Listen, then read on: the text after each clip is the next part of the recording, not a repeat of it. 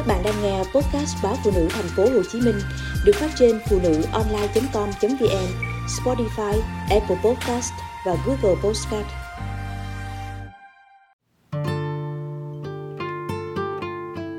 Yêu gia đình và yêu cả người thứ ba. Chia sẻ thường được ví như một hành động đẹp là khi chúng ta nhường cơm sẻ áo cho nhau cùng giúp nhau vượt qua khó khăn, hoạn nạn. Nhưng còn cái chia sẻ làm ai trong chúng ta cũng đắng lòng, đứt ruột. Đó là chia sẻ tình yêu, làm tổn thương một cuộc tình. Có những người thứ ba chống vánh, có những cuộc tình thoáng qua. Kẻ đến, người đi, khiến đàn ông và đàn bà đều nông nổi. Nhưng có những người thứ ba chẳng ở bên lề họ sống nhiều năm bên cạnh một người đã có gia đình.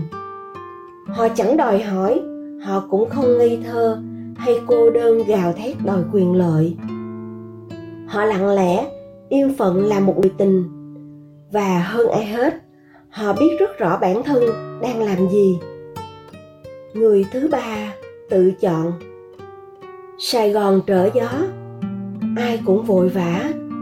Chỉ có chị ngồi đó bên tách cà phê đắng chị nghĩ về những thành công đạt được. Về số tiền rất lớn, vừa được anh chuyển vào tài khoản, chị có những niềm riêng chẳng thể tỏ bày. Chị mỉm cười, nhưng nước mắt cứ lăn dài trên hai gò má nhạt nhòa son phấn. Chị thúy an hiện là chủ một cơ sở sản xuất kim loại. Chị đẹp, tự tin và rất quyến rũ so với tuổi 50 của mình.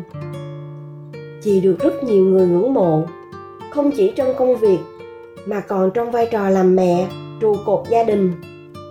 Chính tuổi thơ không trọn vẹn, mẹ bỏ theo người đàn ông khác, cha thì nghiện rượu, rầy đây may đó, đã rèn chị trở thành một cô gái độc lập, hiểu chuyện.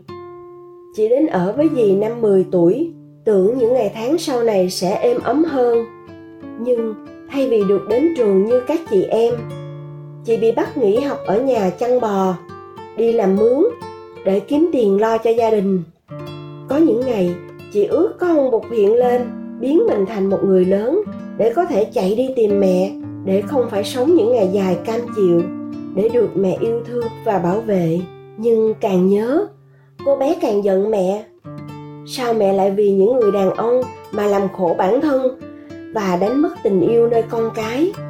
Chị hứa sẽ không bao giờ sống cuộc đời như mẹ.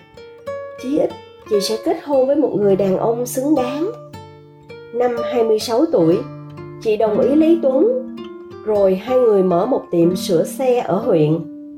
Không lâu sau, chị sinh một bé trai, nhưng cũng từ đó, Tuấn bắt đầu bê tha, nghiện rượu, không chịu làm ăn và hay đánh đập vợ con. Chị quyết định ly hôn, mang con lên Sài Gòn lập nghiệp. Rồi chị gặp người đàn ông của đời mình trong một lần đi mua sắt vụn về bán lại, anh thương cái tài ăn nói thích cái sự khéo léo và yêu cái vẻ ngoài thật tình của chị.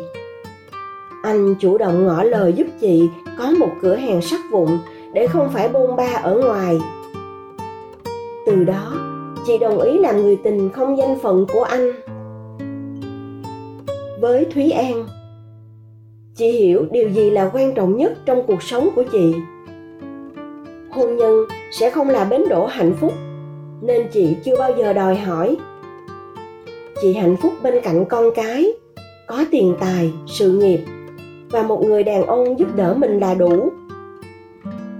Ngoài cái tình trong công việc, chị còn cái nghĩa, cái ơn với anh. Nên đã hơn 20 năm, chuyện tình của họ vẫn chưa có hồi kết thúc. Đạo đức có đủ làm người thứ ba chung bước điều đáng sợ nhất của một chuyện tình vụn trộm. Không hẳn là tiếng đời. Vì một khi bạn quyết, thì bạn đã có muôn ngàn lý lẽ để thuyết phục bản thân. Đạo đức chẳng đủ sức làm người ta tổn thương hay chùng bước trước nghịch cảnh. Nhưng chính ham muốn sẽ hành hạ bạn. Thanh lan đang đứng trước gương, chỉnh lại bộ trang phục. Tim cô đập rộn ràng, chờ đợi ai đó đến. Đã đến giờ hẹn nhưng vẫn chưa thấy anh xuất hiện. Cô không cho phép mình gọi điện thúc giục. Cô đi qua, đi lại trong căn hộ xinh đẹp. Chốc lát là nhìn lên đồng hồ, điểm từng hồi, háo hức, căng thẳng.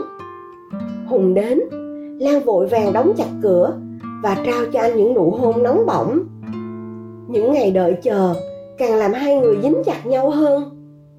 Họ trông giống như các cặp đôi mới yêu. Chỉ khác là họ hẹn nhau trong bóng tối của căn chung cư cao cấp xa hoa và hoàn toàn bí mật trong suốt hơn 15 năm. Người đời gọi Lan là Tiểu Tam, con giáp thứ 13, kẻ cướp chồng, phá hoại gia đình, vợ bé, gái điếm. Nhưng cô không quan tâm. Lan đã qua thời mộng mơ. Cô hẹn hò với Hùng trong căn nhà chung cư của hai người. Sau đó lại về nhà riêng với con gái. Lan bảo hạnh phúc là do mình tạo ra nên chẳng có ai có quyền bảo cô phải làm gì và nên sống thế nào cô cần một người đàn ông hiểu chuyện ở bên cạnh và chẳng dạy gì phải giữ vì cô chỉ cần giữ trái tim của người mình yêu là đủ Hùng là người đã chu cấp cho mẹ con cô suốt 15 năm nay. Ngay từ đầu, Hùng đã không muốn ly hôn. Huống chi, nay ông đã gần 60 tuổi.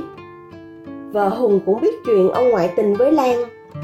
Nhưng vì sĩ diện, tài sản, con cái và trăm ngàn lý do khác khiến bà chưa bao giờ lên tiếng. Hùng vẫn đi về giữa hai người đàn bà, như thể một người đàn ông biết lo toan, hào phóng và đầy trách nhiệm. Bỗng một ngày, lan đọc được tin trên tv hùng qua đời vì bệnh tim, sau một tuần cả hai không gặp lan ngã quỵ. Chẳng biết gọi ai để chia sẻ.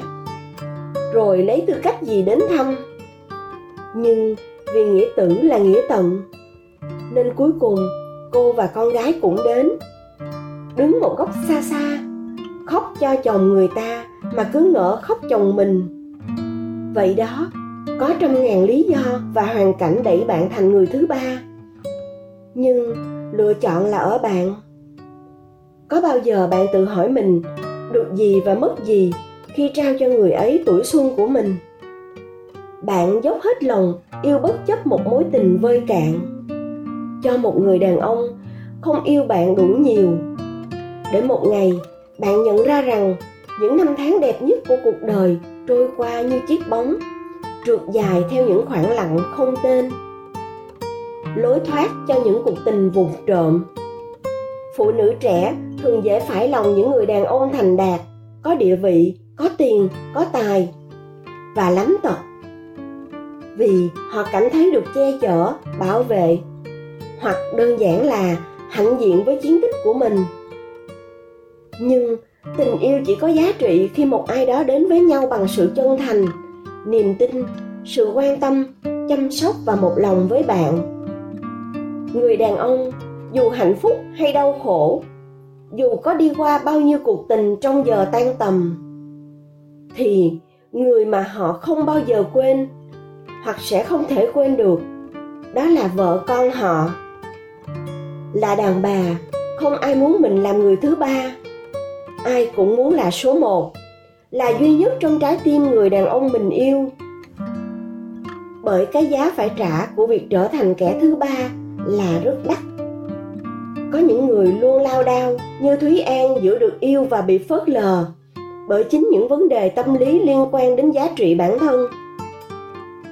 Việc bị bỏ rơi từ nhỏ, sự thiếu thốn về vật chất, tình cảm, khiến cô có những quan điểm lệch lạc về tình yêu lứa đôi.